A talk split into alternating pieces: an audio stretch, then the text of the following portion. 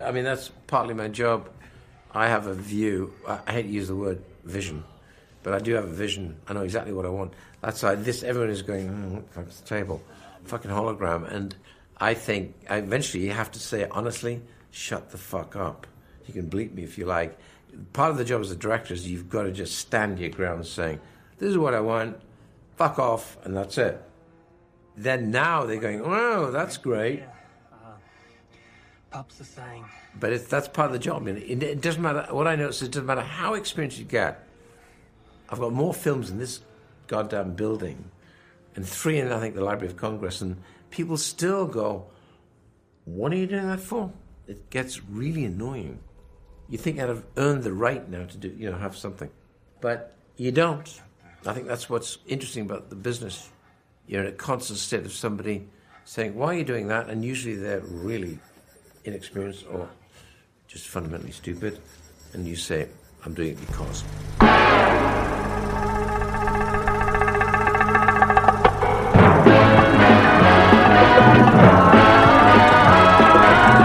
When it comes to entertainment, you can't beat a good film. Goedemorgen, goedemiddag, goedenavond of wanneer je dan ook luistert. Welkom bij weer een nieuwe aflevering van Inglorious Rankers, de podcast waarin we films ranken. Van franchise tot filmjaar, van actrice tot regisseur. Deze week de eerste van maar liefst 3 afleveringen van ranking Ridley Scott, regisseur van onder andere Alien en Blade Runner.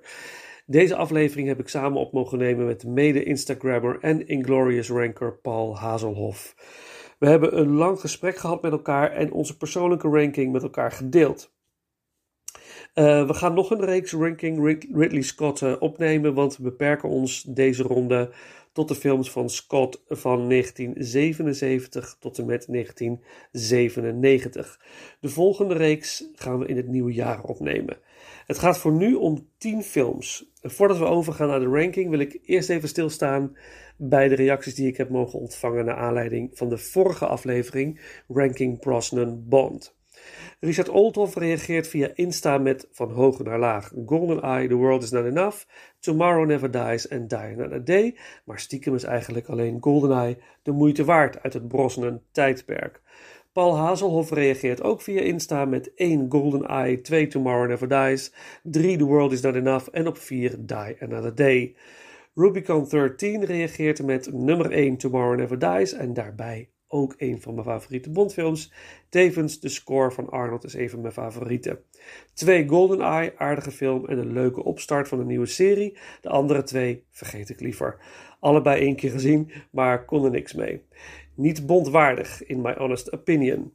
Richard Oldhof benoemt ook nog een leuke theorie omtrent Die Another Day. Die Another Day heeft weinig richting inderdaad, behalve als je gelooft in de theorie dat de film één grote hallucinatie is en daarom zo sterk is aangedikt. Een hallucinatie door de martelingen van de Koreanen aan het begin van de film. Zeer interessante theorie. Films en series reageert met Tomorrow Never Dies op 1, GoldenEye op 2, The World Is Not Enough op 3 en Die Another Day op 4. Robin Bomers, ook via Insta, GoldenEye blijft mijn favoriet, maar de motorscène in Tomorrow Never Dies blijft top. Dat is natuurlijk zeker zo, absoluut. Dan als laatste, met dank aan Rubicon 13 voor het melden. In mijn relaas over GoldenEye in de vorige aflevering link ik componist Eric Serra als vanzelf aan Luc Besson. En noem vervolgens Luc Besson als regisseur van GoldenEye, wat natuurlijk absoluut niet klopt. Dus nu als rectificatie, de regisseur van GoldenEye is Martin Campbell. Dus dat is dat bij deze rechtgezet. Richard Oldhof reageert ook op mijn foutje met het zou wat zijn geweest als Besson de regisseur was geweest. Er was in ieder geval Gary Oldman de villain. En dat zou wel echt helemaal te gek zijn geweest. Vooral met de Oldman van begin jaren 90. Nou, ontzettend bedankt voor jullie reacties. Blijf vooral reageren en delen. Echt ontzettend leuk. En nu gaan we over naar de ranking van deze week. Samen met Paul Hazelhoff. Voor de intro hoorden jullie de beste man al iets vertellen over zijn visie op regisseren. Iedere aflevering zal hij voor de intro weer een beetje meer vertellen over zijn carrière. We trappen af met een track uit de film Black Rain van Ridley Scott uit 1989. Het nummer waar de betreffende film mee opent, I'll Be Holding On door Greg Allman. En dan over naar Ranking Ridley Scott.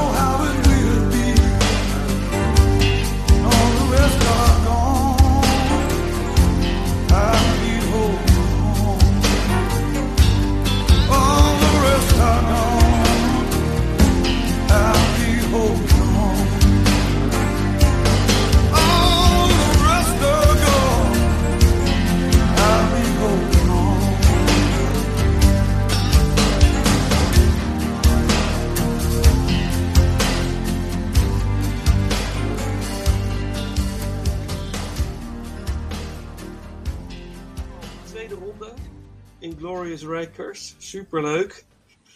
Dus eigenlijk, dat is ook een beetje mijn wens, mijn beetje doel misschien, is om uiteindelijk een soort van groep mensen te hebben waarmee je regelmatig rankings opneemt. En dat worden dan de Inglorious Rankers. Dat zijn we eigenlijk met z'n allen, snap je?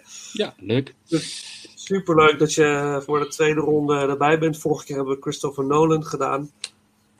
Was ook echt super, super leuk. 3 afleveringen zijn het geworden.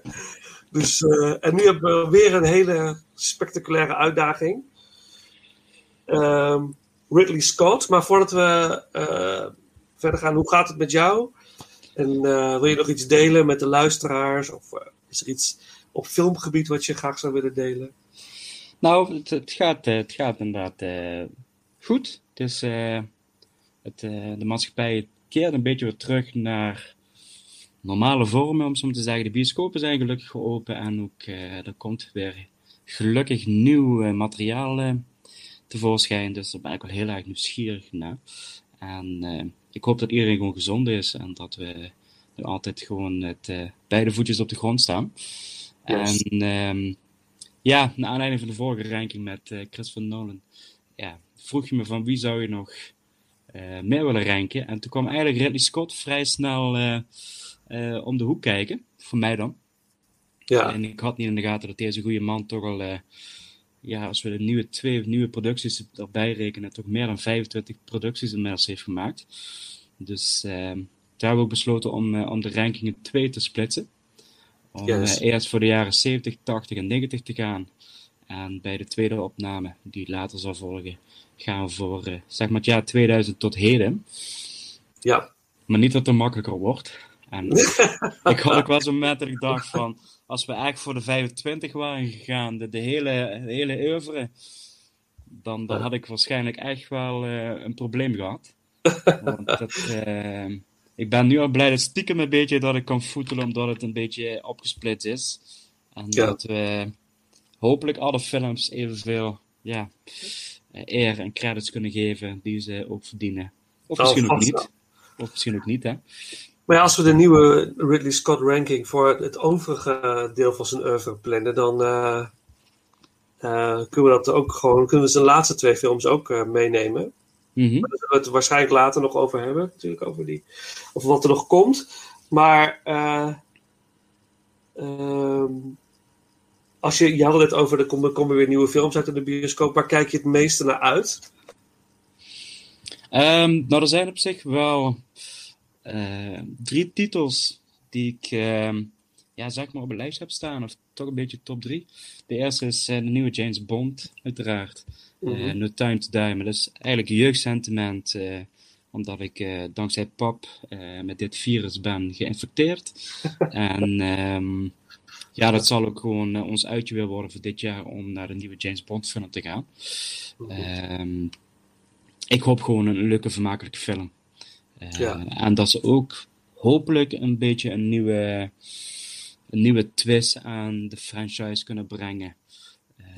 Wat denk ik ook wel nodig is als je deze franchise wilt behouden voor de komende jaren, zeg maar. Het zit wel een beetje op zo'n, ik wil niet zeggen op zo'n randje, maar dit is een franchise die moet je blijven ontwikkelen om levensvatbaar te houden. Mm-hmm. En, dus daar ben ik wel heel benieuwd naar hoe ze dat gaan doen. En ja, de laatste ook van Daniel Craig. Dus zeggen ze tot nu toe. Ja, wie weet wat geld in de toekomst. En Amazon Prime was nieuwe eigenaar van MGM, geloof ik. De filmrechten heeft. Dus ik ben benieuwd wat het gaat leiden. Ja. Even kijken. Dan de tweede films is eigenlijk de Eternals van Marvel. En dat is eigenlijk... staan natuurlijk genoeg andere Marvel-producties dit jaar in de planning als de releases gewoon normaal verlopen. Maar omdat de Eternals wel eigenlijk de meest onbekende is, ben ik er gewoon heel erg nieuwsgierig naar. En natuurlijk ook geregisseerd door Chloe Zhao, als ik het goed uitspreek, de regisseur van No Man Land en... nog een aantal prachtige films waar ik helaas nog even niet op de titel kom. The Rider, dat is hem. The Rider, ja, super mooie film. Ja, dus ik vind er wel een hele gewaagde combinatie Marvel met haar op de regiestoel. En als je dan kijkt naar de films die ze gemaakt heeft, het kan bijna niet diverser en extremer aan de andere kant. Als je drie van die kleine onafhankelijke films hebt gemaakt. Dus dat is mijn tweede film. En de derde film is de nieuwe van Denis Villeneuve. Dune. Ja, daar kan ik niet ontkennen. Ik wil ook niks meer kijken van trailers. En ik zit bijna te hopen dat hij toch gewoon dit jaar die bioscopen gaat halen. Ja, ik hoop het ook. Dit is een regisseur die, waar ik eigenlijk een bijna blinde kaartje voor zou kopen. Ik heb bijna al zijn films nu gezien, denk ik. En ik heb de eerste trailer gezien. Ja, het ziet er zo prachtig uit. En ik hoop dat het wel weer zo'n type film gaat worden. Wat Star Wars in de verleden is geweest. Wat Lord of the Rings. Ik denk niet dat het direct zo'n grote status gaat krijgen als deze franchise. Ik denk dat daar de materie iets te excentriek voor is. Zeg maar, en te complex. Maar wel dat je een film hebt waar je overdonderd wordt als je in de bioscoop zit en als je naar buiten loopt denkt van dit is waarom je naar de bioscoop gaat. Dit is geen eenheidsworst. Het is gewoon echt pure entertainment en met gelaagdheden. Dus dat is wel een film waar ik ook heel erg naar uitkijk. Dus mijn top 3 een beetje. Ja, nee. Ik ga met je mee met No Time to Die sowieso. Ik vind het heel spannend wat ze gaan doen, inderdaad. Met de franchise. Want natuurlijk, James Bond is een, om het heel plat te zeggen, mannenfantasie. Weet je wel, you want to be him. Weet je, de soort van vrijgezellen, alle vrouwen om je heen. Alles overleven, actie, spektakel. En in deze cultuur die nu op dit moment heerst, is het heel spannend daarna wat ze met de franchise gaan doen. Want ze moeten ook... Ik denk dat ze wel iets fris moeten gaan doen. Dat heb je het volkomen met je eens. Om het levensvatbaar te houden is dat nodig. Maar het is zo gevaarlijk om van die macho-bond af te stappen. Want die hebben we ook wel een beetje nodig. Weet je, dat is wat ons zo trekt aan Bond. Daar ben ik heel benieuwd naar. Ze hebben natuurlijk nu een vrouwelijke 007. Iemand die zijn status soort van heeft overgenomen. Hij moet terug. Dat is een beetje wat ik begrijp uit de trailers.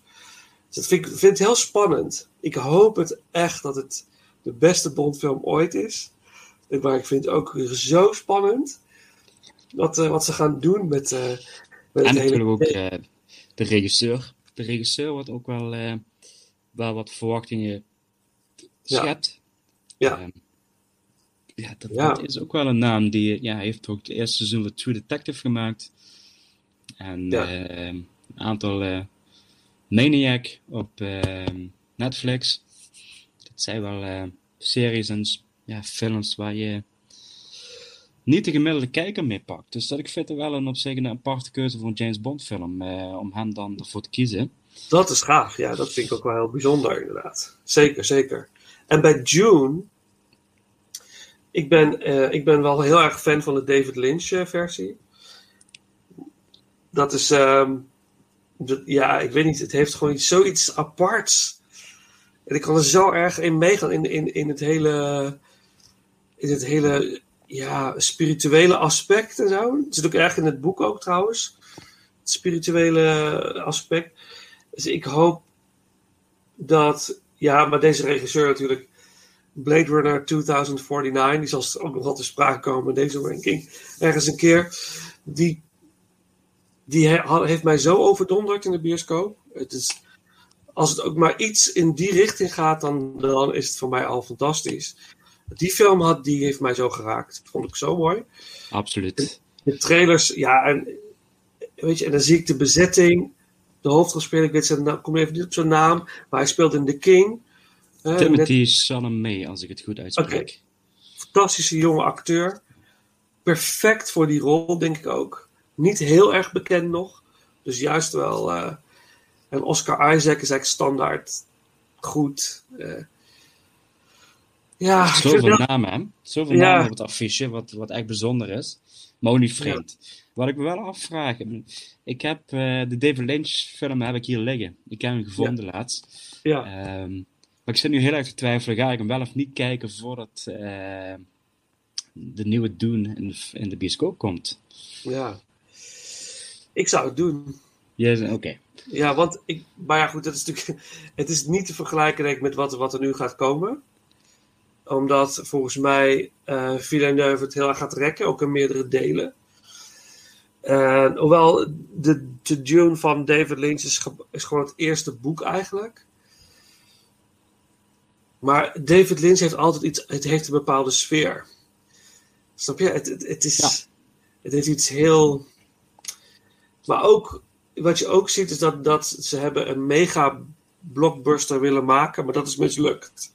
He, die film is gewoon geflopt. Ja. En David Lynch heeft niet de film kunnen maken die hij eigenlijk wilde maken. Door inmenging van de studio's.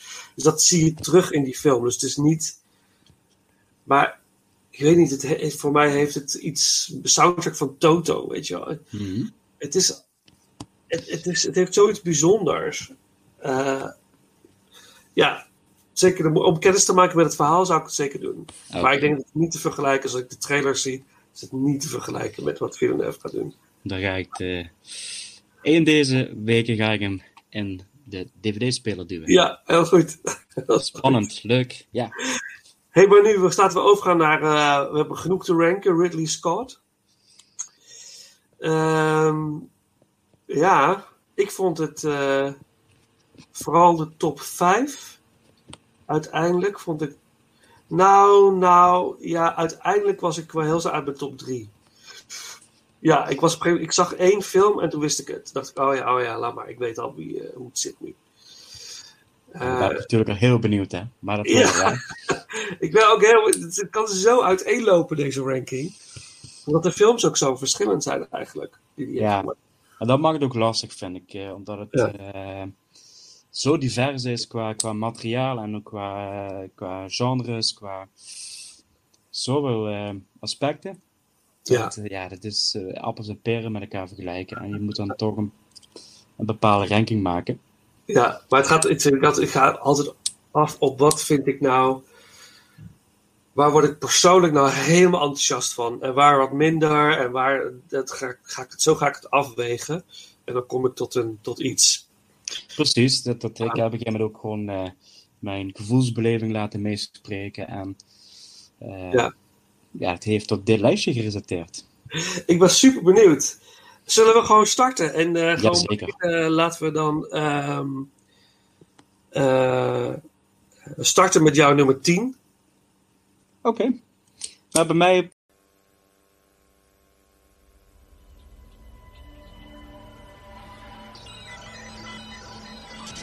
You have volunteered for the most intensive military training known to man.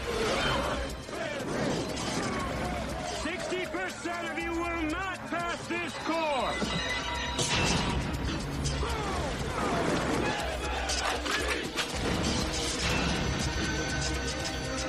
No woman's gonna last a week. Defense boys already called. They want a private meeting with you. I have to pick the test cases.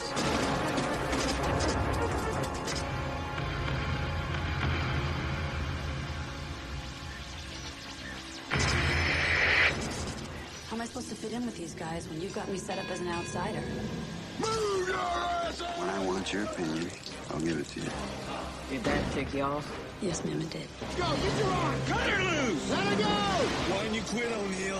Treat me the same, no better, no worse. Damn, that girl is good. There's a lot of people who don't want to see you finish. I'm gonna go through with this. I thought you'd ring out in 2 weeks. Bing, bang, it's over.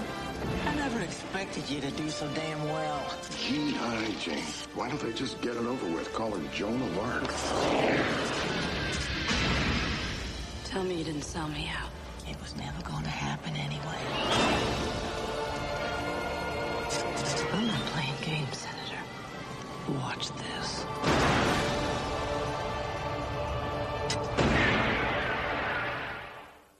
Nummer 10 staat G.I. Jane. En, dan kunnen we eigenlijk meteen de nummer 10 gezamenlijk doen. Want het is bij mij eigenlijk exact hetzelfde. Dus ik heb ook op nummer 10 G.I. Jane. Ja, waarom? Nou ja, ik heb hem natuurlijk nu weer gekeken en ik was eigenlijk verbaasd dat Ridley Scott deze film gemaakt heeft. Ik vind het totaal niet de film wat bij hem past. Ik had op een gegeven moment het idee dat het misschien wel een moedje was. Misschien vanuit studio's, contractueel. Ik weet het niet. Het is... het idee vind ik op zich nog niet zo slecht, maar het komt zo niet uit de verf. En ik denk dat ik van de hele film, duurt ongeveer 2 uur de film, dat ik misschien 10 minuten heb genoten, om het zo te zeggen. En er is 1 scène erin van, dat is een hele snelle montage... sequentie van de training, dat ze het trainen zijn. En daar zag je eigenlijk van een beetje de flair en hetgene wat Ridley Scott eigenlijk uitstraalt. Ja. Maar het schrijfwerk, de finale vind ik eigenlijk zoiets, tenen krom het slaag dat ik denk van dit is eigenlijk gewoon een DVD-productie. Ik denk dat Sniper 5 of 6 die delen, die kun je bijna in dit rijtje zetten. Maar waarom is dat laatste dan telecomment voor jou? Nou, de finale van deze film, daar worden ze als groep erop uitgestuurd. Ze moeten een andere groep soldaten, moeten zij een veilige aftocht helpen, waarborgen. En uiteraard de instructeur gaat mee. En uitgerekend diegene komt in de problemen. De grootste struikelblok voor Demi Moore als vrouwelijke soldaat. En dan krijg je echt zo'n, ja, bijna zo'n clichématige situatie van je moet je grootste slechterik moet je gaan redden. En ook nog een hele flauwe actiescène. Want je ziet eigenlijk in de woestijn zie je, ja, ik denk 6 soldaten rennen die door een stuk of 20 slechterikken worden opgejaagd met jeeps en noem maar op. Heel veel rook, heel veel zand, heel veel... Ja, je ziet weinig. Je hoort veel geknetterd van wapens en kogels. En op een gegeven moment komt er nog een shot van 2 helikopters die er doorheen... Allemaal heel... Ze willen eigenlijk het heel groots maken. En als je denkt, ja, het is gewoon eigenlijk gewoon een heel slecht uitgevoerde operatie. Waar ik denk dat je... Ik denk dat de echte Navy SEALs bijna beledigd zouden zijn voor hetgene wat ze hier proberen te bewerkstelligen. Het verhaal is deels gebaseerd op een waar gebeurd verhaal. Er is een vrouwelijke soldaat die is opgeleid tot een bepaalde divisie in het Amerikaanse leger. Niet van de Navy SEALs, dat heb ik wel begrepen, maar wel een andere divisie. En dat schijnt ook, geen kattenpis te zijn. Dus daar is het allemaal een beetje op gebaseerd met bepaalde vrouwonvriendelijkheid. En op een gegeven moment wordt er ook nog genderkwesties doorheen gegooid. Waarvan ik eigenlijk denk van, ja, anno 2021 had het niet meer gekund. Had je deze film niet verkocht gekregen in de studio. Nee, zeker niet. Want dan was je denk ik bijna ter plekke gelyncht, om zo te zeggen. Ja, dit is zo... Ja, emotionaal, zeg maar.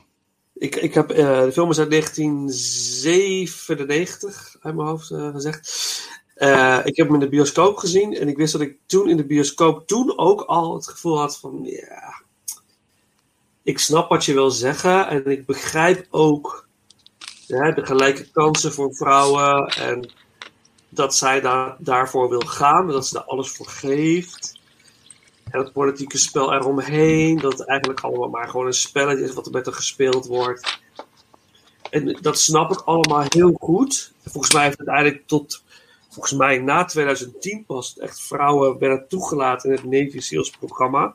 En als ik dan ook kijk naar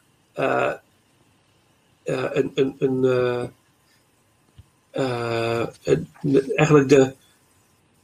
Een soort achterneef, nou, een neef is het een neef als degene, de nicht van mijn vrouw, daar de man van, die is marinier en is ook uitgezonden geweest en zo.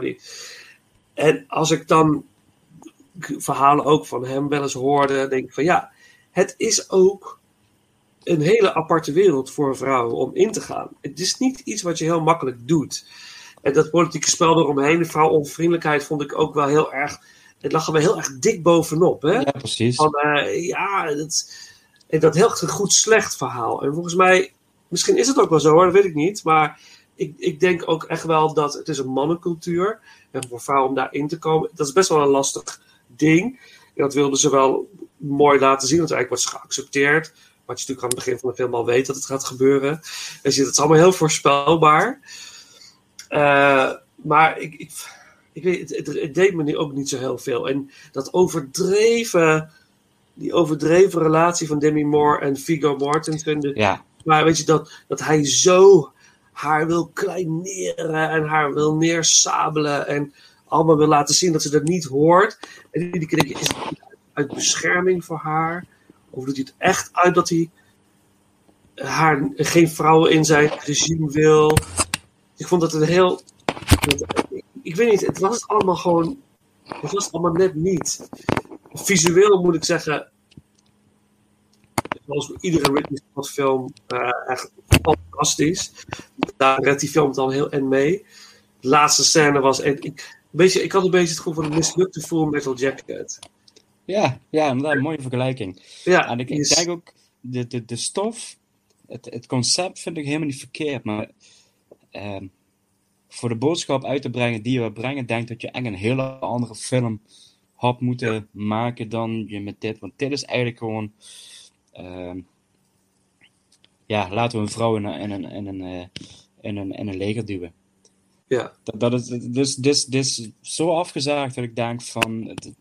Ja, dit kan bijvoorbeeld niet goed gaan. Dan zou ik er eerder een bepaalde HBO-serie willen zien, waar eigenlijk een bepaalde drama-serie, waar je dit inderdaad op een veel, mooier en ook veel begripvollere wijze kunt brengen om zeg maar de vrouwen in het leger te introduceren en de obstakels die ze moeten overwinnen. Ja.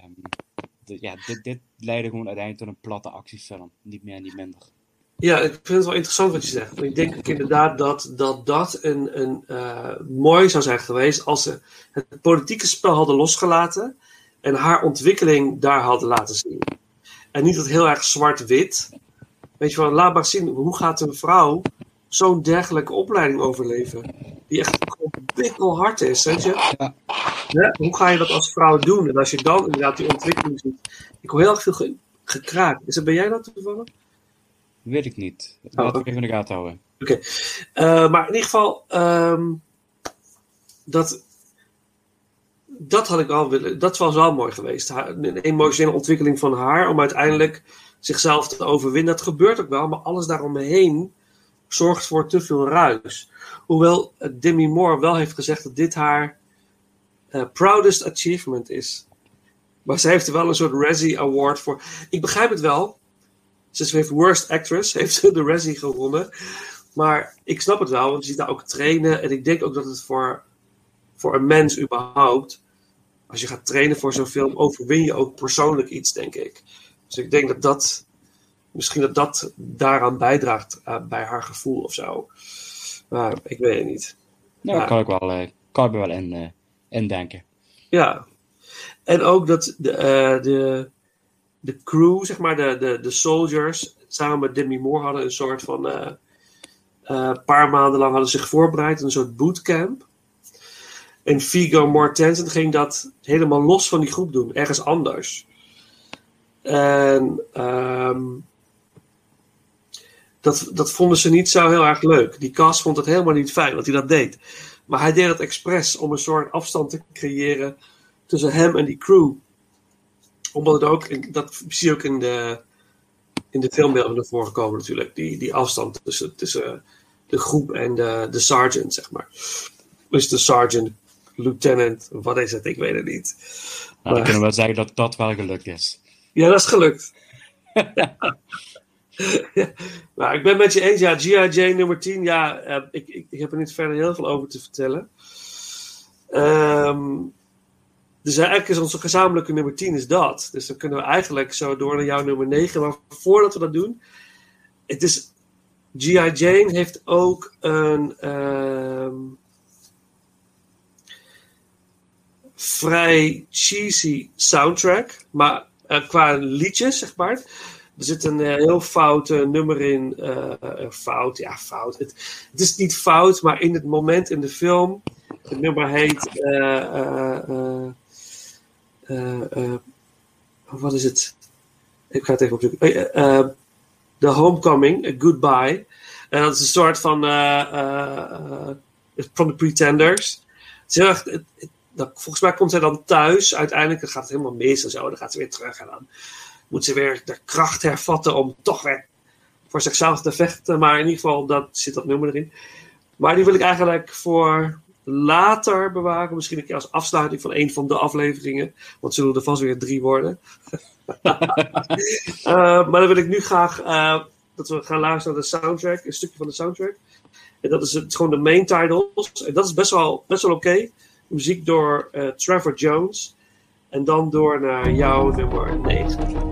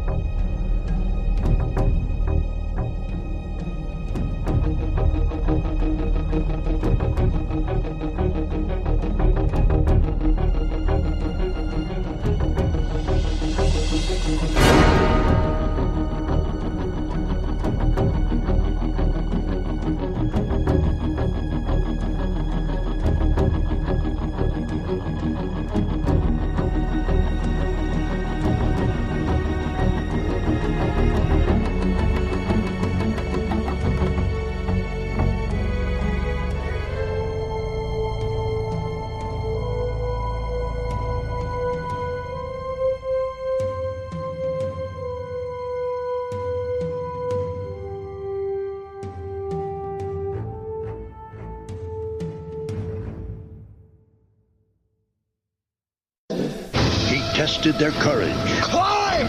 He challenged their spirit. We're crew. That's what this whole thing is about. Hollywood Pictures presents... Skipper! A one-in-a-million freak accident? A story of tragedy. Or was it negligence? Don't you walk out on us, Skipper! And triumph. We listened to you, and we are still here! Jeff Bridges in a Ridley Scott film based on a true story. White Squall, rated PG-13. Sneak preview, Saturday, January 27th. Nou, mijn nummer 9, dat is een film met een klein hartzeer, om zo te zeggen. Het is White Squall. Nee! Dan kunnen we weer gelijk! Oh, nou ja, dat, uit 1996 met Jeff Bridges. En het gaat over een film, of het is een film, het gaat over een kapitein die een zeiljacht bestuurt, en die zeiljacht is ook een soort school voor jongeren.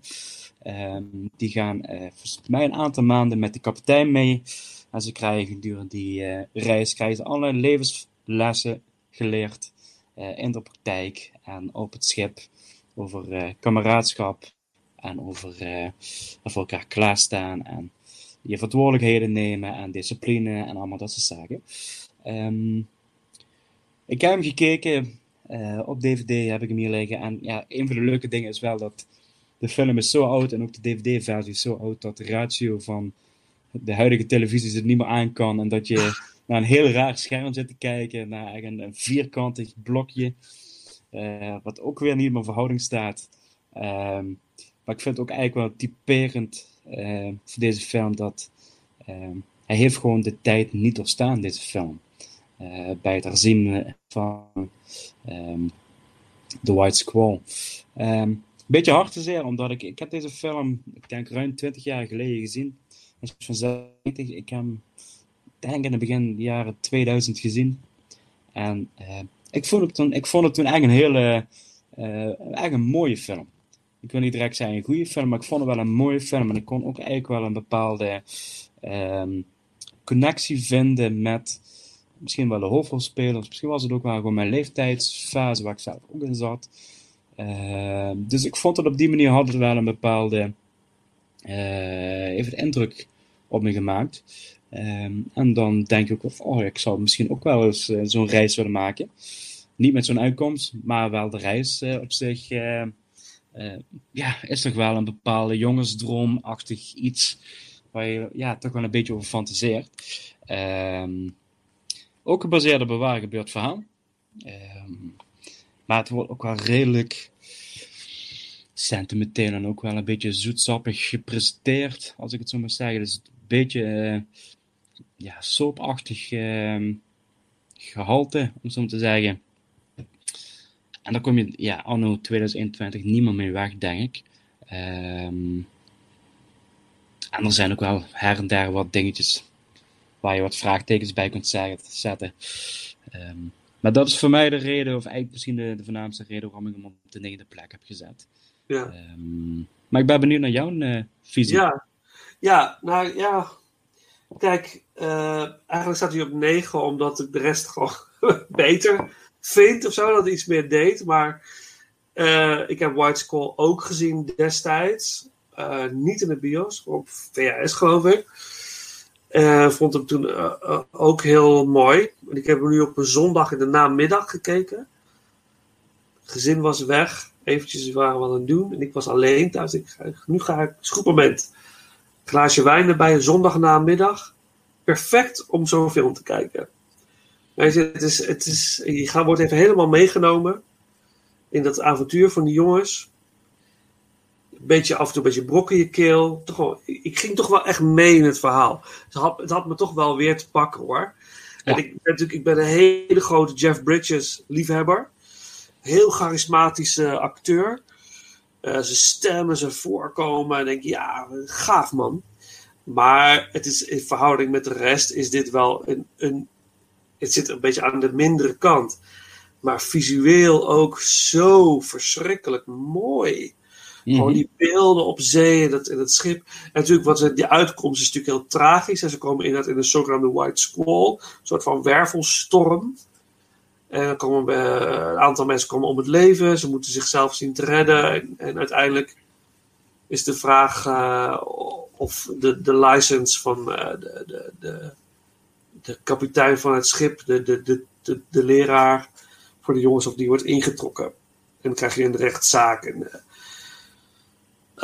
dat is natuurlijk heel een beetje zo'n man of honor.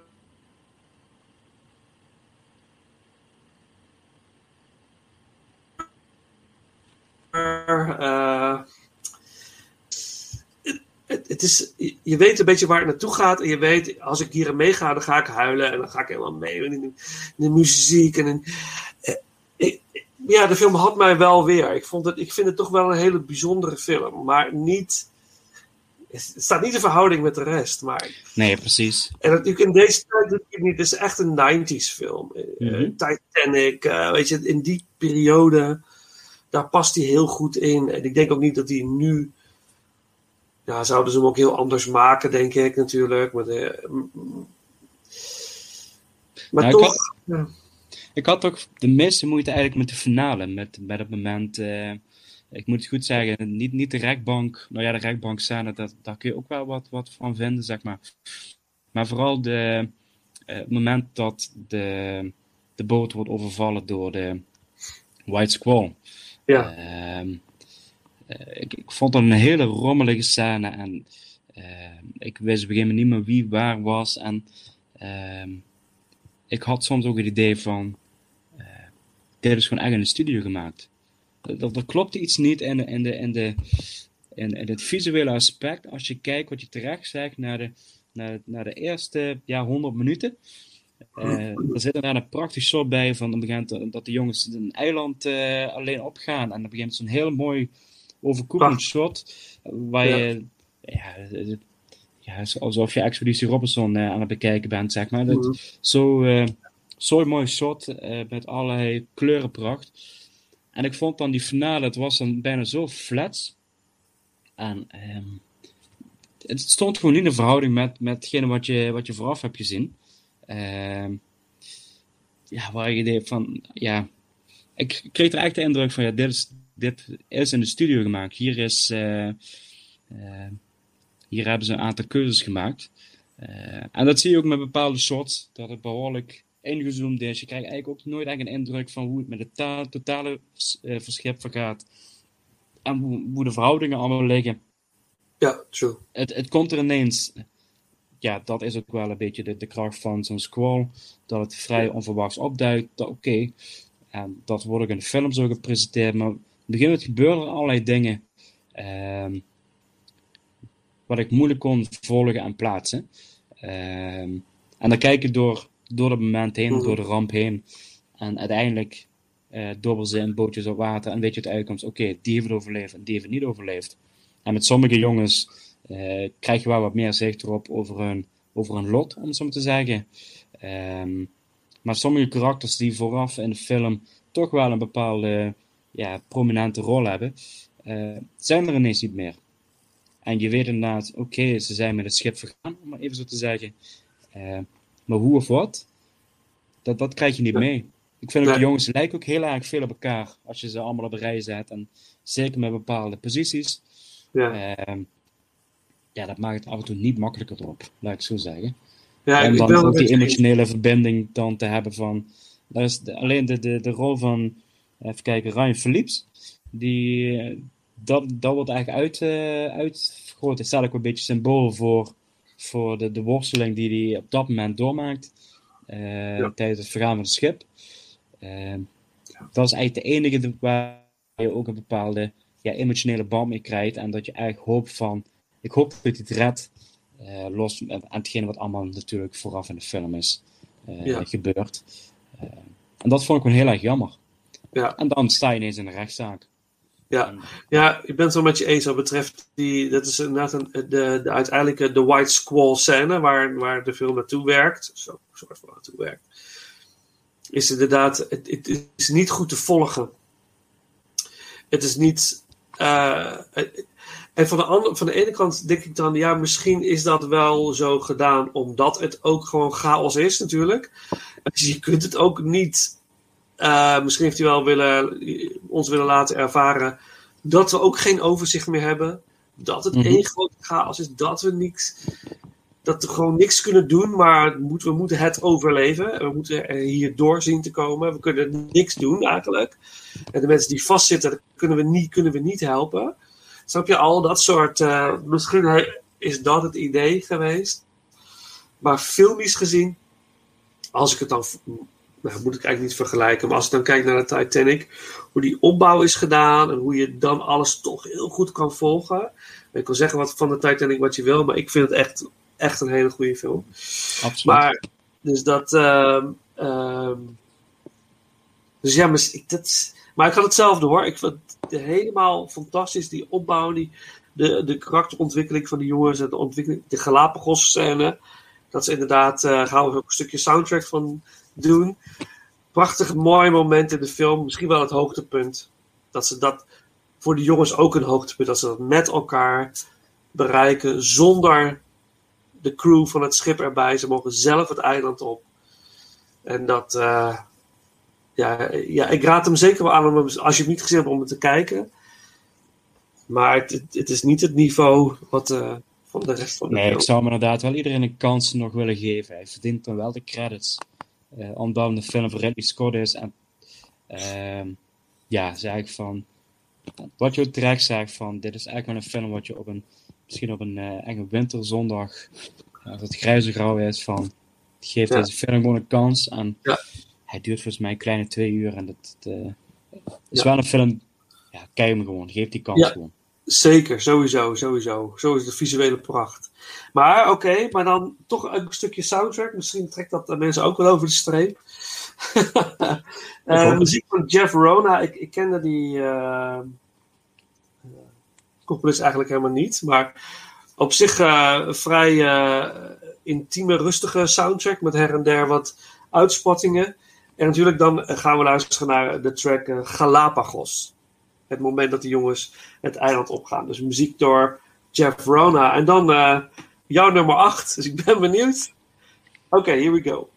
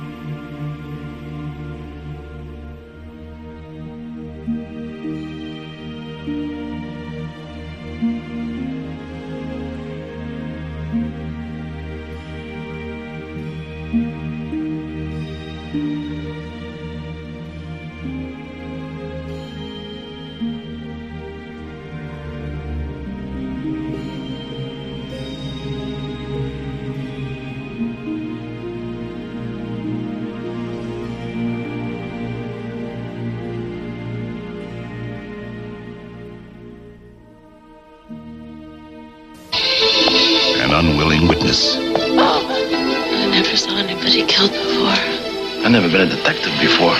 Undeniable attraction. You get off this case or you don't come home. Unforeseen danger. I know you have a wife. I'm not asking for anything, but I'm scared. A classic thriller with a twist of romance. Someone to Watch Over Me. Rated R.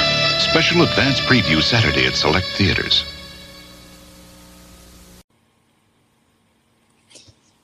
Ja, mijn nummer 8. Even kijken. Even naar mijn lijstje doorheen bladeren. Someone to Watch Over Me. Niet mee, niet. Voor mij ook. Oké, nou. Oh, dit wordt... Dit is echt bizar. Oké. Mensen, ik beloof het, we hebben vooraf geen contact gehad. We zitten hier... Nee, absoluut niet. Nee. Helemaal vrijwillig. Uiteraard vrijwillig, maar we hebben niks besproken. Het is echt toeval dat we de eerste 3 films precies samen hebben. Nou, de film met Tom Berenger en Mimi Rogers. Yes. Inmiddels oud-gediende in het acteervak. Kun jij even kort uitleggen waar de film over gaat? Ja, zeker. Ja. Het gaat over een New Yorkse cop, een politieagent, Tom Berenger. Getrouwd, leeft een beetje in de suburbs, dus heeft een zoontje. Hij promoveert aan het begin van de film naar detective, volgens mij, regisseur. En uiteindelijk, hij heeft een soort van avond aan het begin van de film dat hij wordt gepromoveerd. Dat vieren ze daar, ze liggen een beetje dronken. En je ziet ook wat voor een mooie relatie die heeft met zijn vrouw, met zijn gezin. Hartstikke tof. Geweldige rol van Tom Berenger trouwens. Echt heel gaaf. En dan diezelfde avond wordt er een moord gepleegd in de high society kringen. En daar is Mimi Rogers daarbij betrokken. En zij is de getuige van de moord. En eigenlijk is het de taak van Berenger om haar te beschermen. Hij wordt een soort beschermer van haar in haar appartement. Dus hij moet bij haar blijven.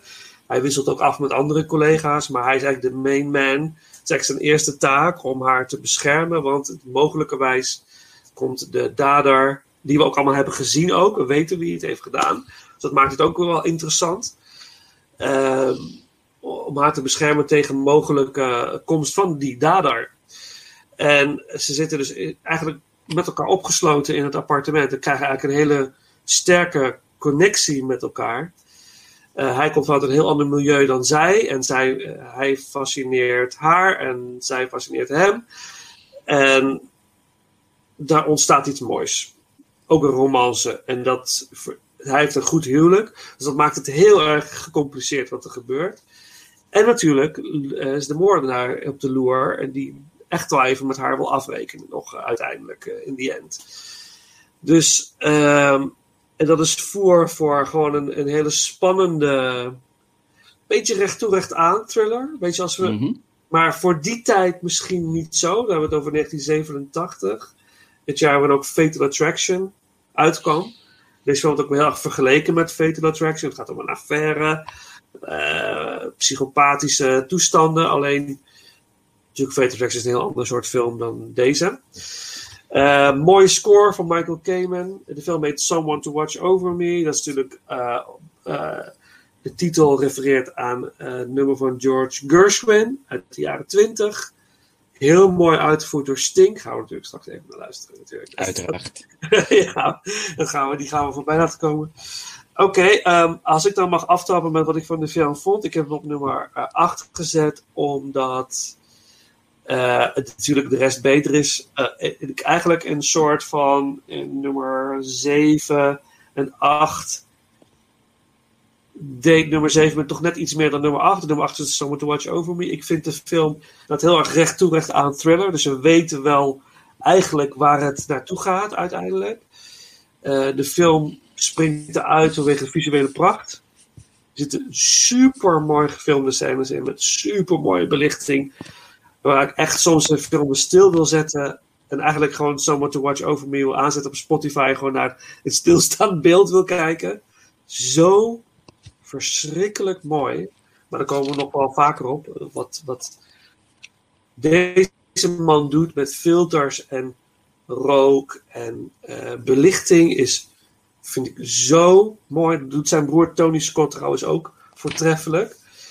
Maar Ridley Scott heeft dat toch net iets subtieler in de vingers dan zijn broer, vind ik. Maar dus daarom, ik vond het een hele fijne film. En ik kon hem zo nog een keer kijken. Maar het is niet een film waar ik echt van, wow, jeetje, wat ben ik daarvan onder de indruk. Maar, nee, absoluut. Dus, maar als erg goed. Ja, nee, terecht wat je zegt van vooral de scènes en het appartement van Mimi Rogers, die zijn eigenlijk visueel heel mooi gemaakt. Dus ja. Er wordt ook heel erg mee gespeeld. Ja. En daarbij wordt er ook hele mooie... Ik vind de muziek in deze film apart, maar ook wel heel smaakvol, om zo te zeggen. Want er worden op bepaalde momenten ook echt hele mooie klassieke stukken gebruikt, in plaats van zeg maar de bekende romantische deuntjes om bepaalde gevoelens te versterken. Ik kies hiervoor voor bepaalde opera klassieke stukken rond te zetten. En dat vond ik eigenlijk wel heel verfrissend werken. Waardoor ik op een gegeven moment... Nou, laat ik het zo zeggen van... Ik denk dat deze film anno deze dagen best nog wel een goede streamingfilm zou kunnen zijn. Ja. Hij heeft echt wel, los natuurlijk dat het gewoon zich afspeelt in de jaren 80 qua setting en qua entourage en aankleding. Maar als je dit geheel zou vertalen naar het heden ten dagen, denk ik dat de film best goed overeind blijft staan. Door middel van de camerawerk en de spanning en ook vooral het acteerwerk tussen deze twee oudgedienden vind ik erg sterk. Deze film staat hierdoor eigenlijk overeind. En daarnaast ook wel echt wel een aantal hele goede bijrollen. Vooral ook de vrouw van Tom Berenger. Gespeeld door Lorena Bracco, als ik het goed uitspreek. Ja, Lorena Bracco. Ja, fantastisch. Ja, echt. Dat is de vrouw die we allemaal zouden... Sorry, mijn eigen vrouw, ik vind je fantastisch hoor. Jij bent de perfecte vrouw. Maar, nee, maar snap je wat ik bedoel? Dat is een vrouw die eigenlijk... Dat je denkt van... Hoe haal je het in je hoofd om überhaupt... Maar dat is het mooie aan de film. Soms kunnen dingen ontstaan. Als je met elkaar in één ruim zit voor lange tijd, dan krijg je een connectie. Precies, en juist die situatie, waardoor ze eigenlijk noodgedwongen met elkaar opgesloten zitten, levert een ongewenste chemie. Want je ziet eigenlijk ook bij alle twee, want ze willen het eigenlijk alle twee ook niet. Want ze weten verrekte goed van, dit kan niet. Tom Berenger sowieso. Ik heb een vrouw en kind thuis zitten. En Mimi Rogers die gewoon weet van, jij bent mijn beschermer. Laten we me even beschermen houden. Ja. Degene van de politie die mij moet veilig houden. Ja. En inderdaad heb je ook terecht het hoofd van de eenheid die deze opdracht goed moet uitvoeren. Dus zij snapt die verhouding van, ik ben getuige en jij moet me beschermen. Dit kan helemaal niet. Dit mag niet. Maar ondanks alles, ze vallen voor elkaar en het is gewoon onvermijdelijk. En je ziet gewoon die worsteling tussen die twee. En toch, tegelijkertijd met die worsteling, zie je die toenadering gewoon doorheen sluimeren. Waardoor je op een gegeven moment als kijker ook denkt van, dit is gewoon onvermijdelijk. Ja. Dit kan niet. En je kunt ze weinig ook niet kwalijk nemen dat het gebeurt. Omdat gewoon die chemie, die knettert van het scherm af. Ik denk dat daar nog wel heel veel films en series tegenwoordig wat van kunnen leren. Van hoe die chemie in deze film zich ontwikkelt. En ook van het scherm gewoon af te voelen is. Niet te zien, maar gewoon te voelen. Ja. En bedankt dan gewoon door het camerawerk en de muziek. Hoe dat dan... tot stand komt, vind ik gewoon heel erg mooi gemaakt.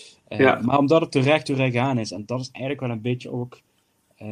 je ziet wie het doet. De dader wordt gewoon zonder veel poespas bekendgemaakt. Je ziet gewoon de daad gebeuren. Ja. Wat eigenlijk ook weer een slimme actie is.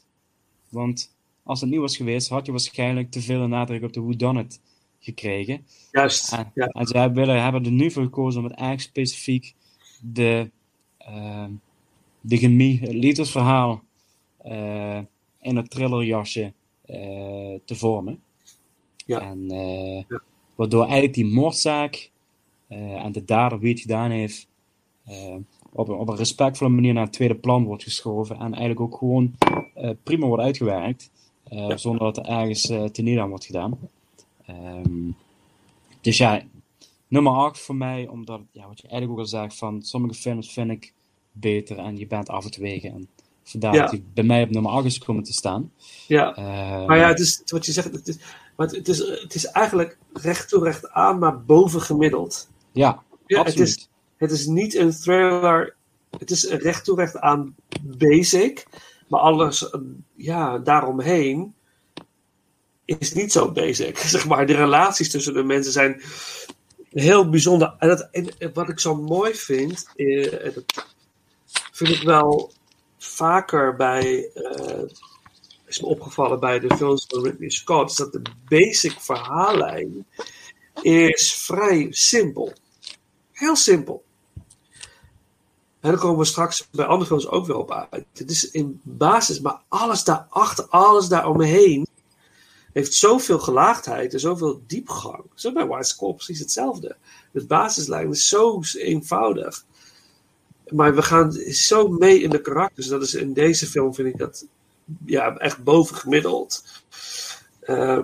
Dus dat vind ik heel bijzonder.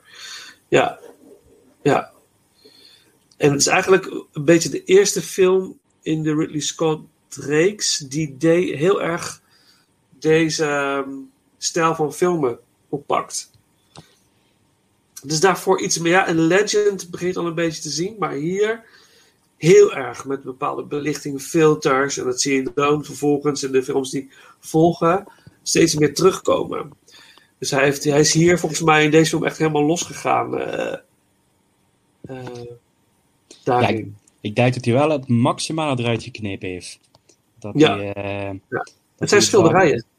Precies. Ja. En juist wat je ook zegt, omdat het dus eigenlijk zo'n basic verhaal is, van hoe kun je dan het beste het presenteren, en zeker omdat het om een visueel medium gaat, van laat ik het visueel zo sterk mogelijk brengen. En dat overigens doet hij bij heel veel films. Misschien is het wel een overweging geweest. Het zou best kunnen. En hij heeft natuurlijk inderdaad met Lorena Bracco, Mimi Rogers en Tom Berenger. Want Berenger heeft zich... Die was zo van, ik wil nooit exact dezelfde rol spelen. Na elkaar, zeg maar. Ik wil steeds iets anders doen. En hij had nog nooit een agent gespeeld in zijn carrière. Dus hij heeft zich ook helemaal gestort op dit karakter. Dat was gewoon... Snap je? Dus hij had ook gewoon een crew onder zich die gewoon 1000% ervoor ging. En dat voel je gewoon aan die film. Dus het is gewoon een supergoeie film eigenlijk. Ja, toch maar op nummer 8. Toch nummer 8. Maar oké, laten we dan wel, voordat we naar ben heel benieuwd nu naar jouw nummer 7. Het zal toch niet. Ik heb bijna niet te zeggen. Maar laten we dan eerst maar even, en dan voordat we naartoe gaan, even luisteren naar Someone to Watch Over Me. Het lied uit de jaren 20, opnieuw in de jaren 80 gezongen door Sting. En daar opent de film ook mee. Dus eerst dat nummer en dan door naar jouw nummer 7. En misschien die van mij. Wie weet. Okay, let's go.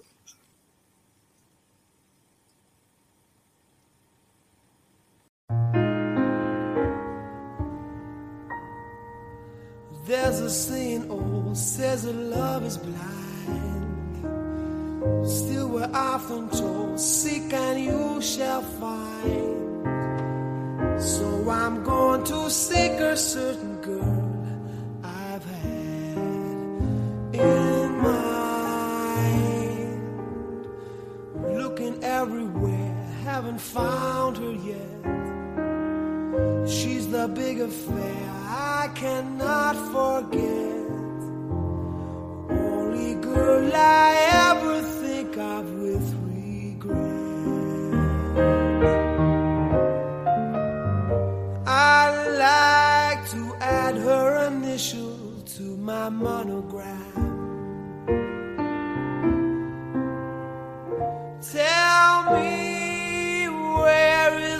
shepherdess for this lost lamb. There's a somebody I'm longing to see. I hope that she turns out to be someone who'll watch over me.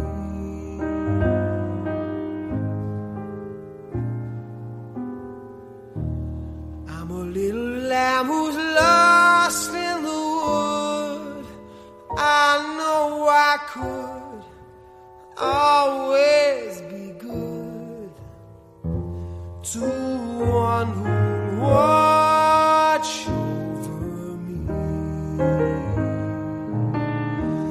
Although I may not be the man some girls think of as handsome, to her heart I'll carry the key.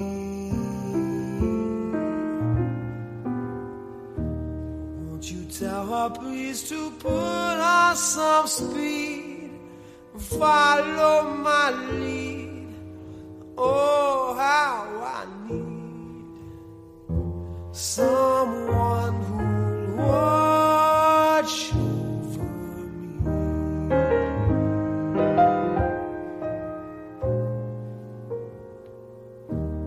There's a somebody I'm longing to see. I hope that she turns out to be someone to watch over me.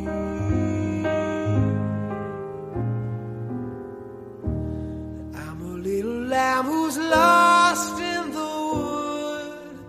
I know I could always be good to one who'll watch over me. Although I may not be the man some girls think of as handsome, to her heart I'll carry the key.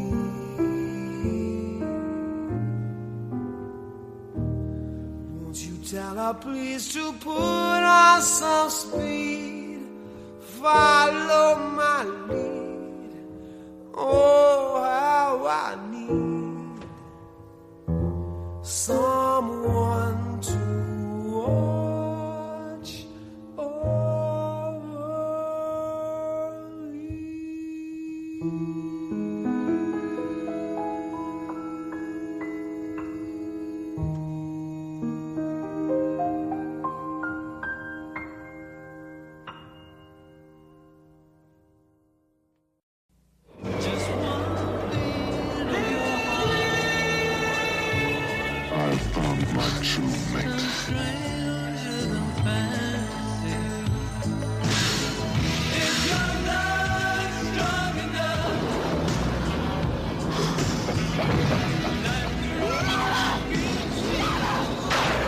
Legend from Ridley Scott, starring Tom Cruise, rated PG.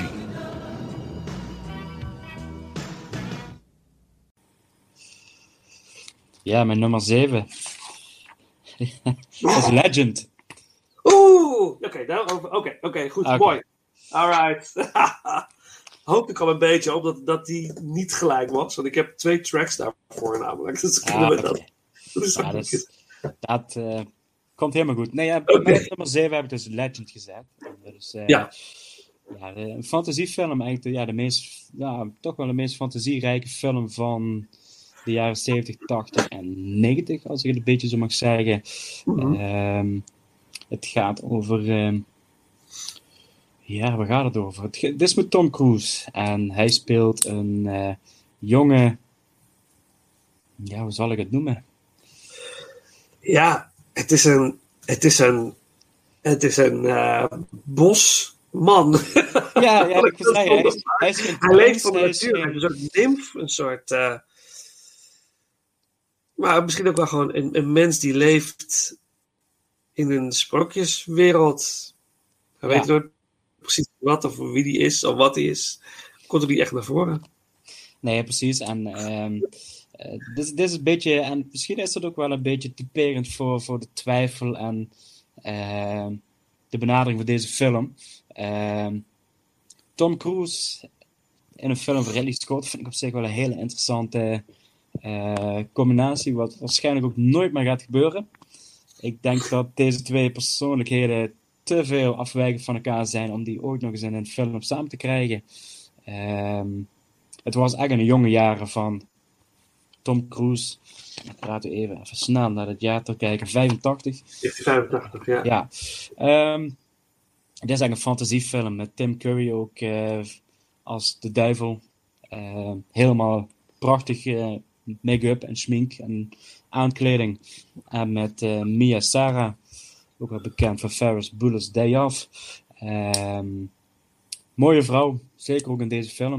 En het gaat ook over een eenhoorn. De eenhoorn wordt gevangen genomen om zijn magische hoorn. En de stof van de hoorn, die kan wel allerlei krachten in werking zetten. En eigenlijk om ook een beetje de hand en de liefde van de prinses, om het zo maar even te zeggen, te veroveren, gaat Tom Cruise op zoek naar deze eenhoorn en probeert deze te bevrijden.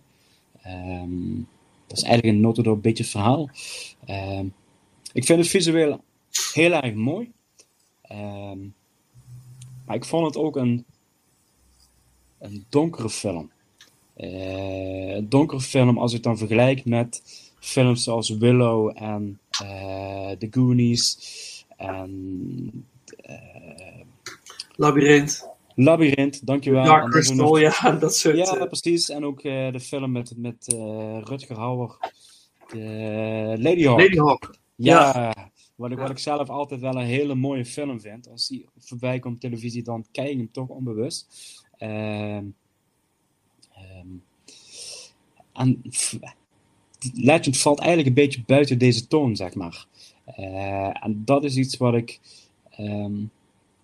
jammer vind. Waardoor eigenlijk, denk ik, het materiaal ook niet goed tot zijn recht komt. Waardoor je eigenlijk een beetje love-it-or-hate-it verhouding met deze film gaat krijgen. Maar het is, zoals ik zei, visueel gewoon geweldig. Gewoon de aankleding en ook de decors, kleding, make-up, special effect vind ik op zich ook voor die tijd best goed gedaan. Wat nog steeds overtuigend ermee door kan. Maar ik vind de toon van de film gewoon gedurende de film behoorlijk onevenwichtig, zeg maar. Dat ik denk van, wij nu echt naar de sprookjeskant op en wij je ons meenemen, of wij je eigenlijk de donkere sprookje brengen. En vooral in de finale, daar gaat hij eigenlijk wel met de donkere toon best los. Waardoor ik het eigenlijk tegen zich werk. En dat vind ik eigenlijk jammer.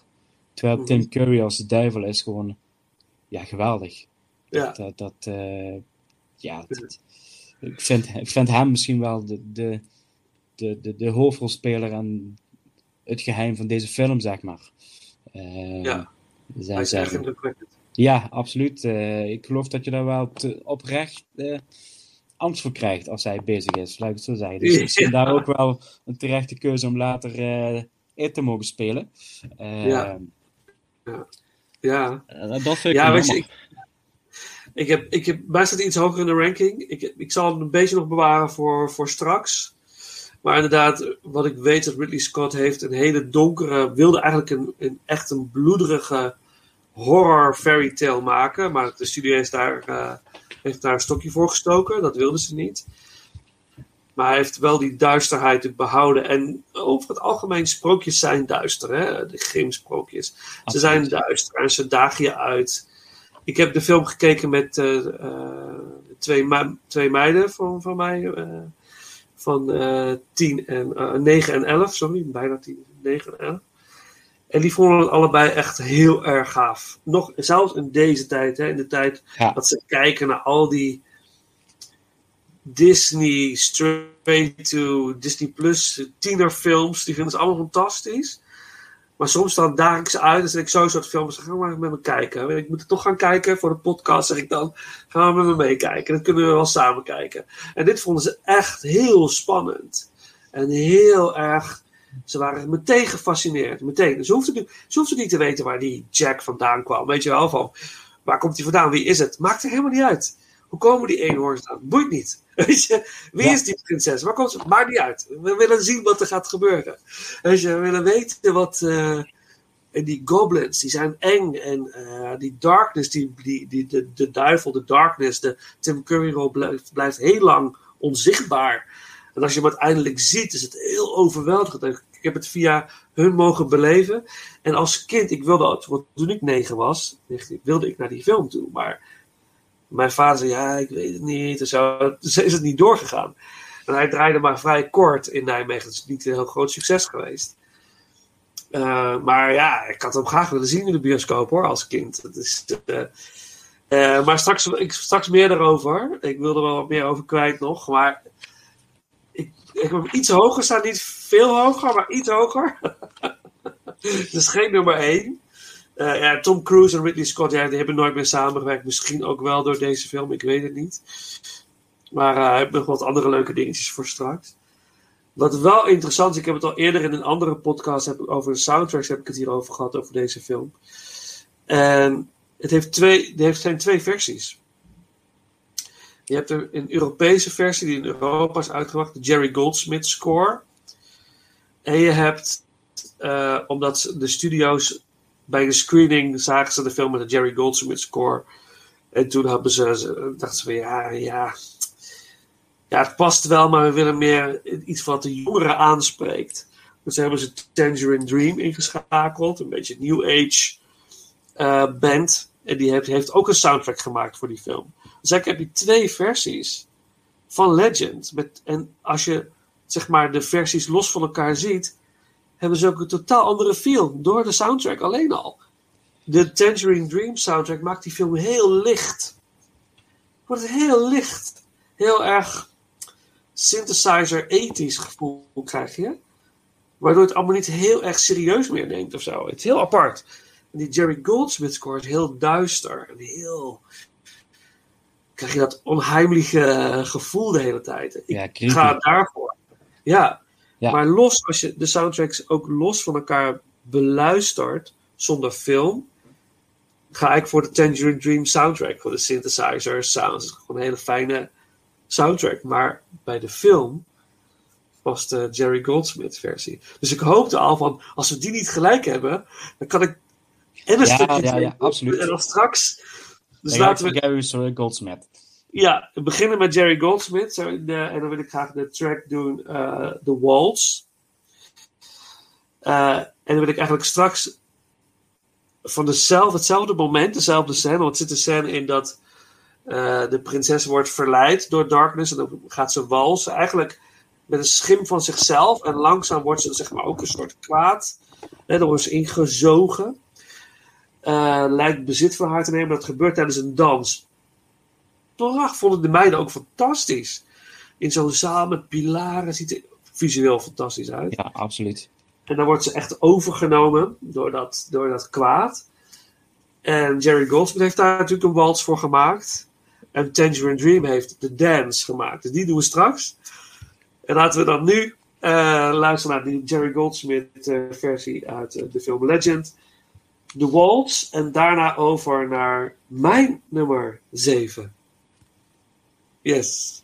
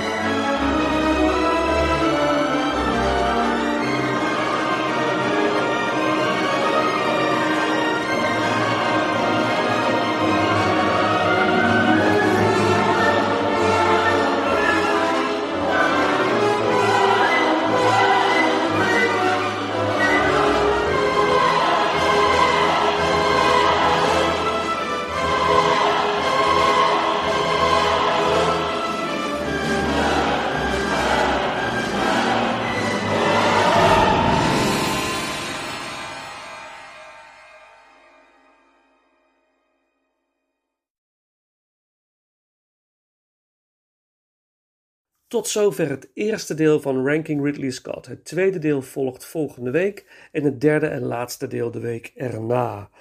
Natuurlijk zijn Paul en ik ontzettend nieuwsgierig naar jouw Ridley Scott ranking in de periode 1977 tot en met 1997. Deel het met ons via de bekende social media kanalen. We sluiten deze aflevering af met een stuk muziek te horen in de film Someone to Watch Over Me van Ridley Scott uit 1987. We hadden het er al over dat er naast de speciaal voor de film gecomponeerde muziek ook muziek wordt gebruikt uit oude klassieke stukken. We sluiten af met, ik hoop dat ik het goed uitspreek, Eben Neandro Lontana door Maria Callas. Beste mensen, voor nu bedankt voor het luisteren en tot de volgende ronde.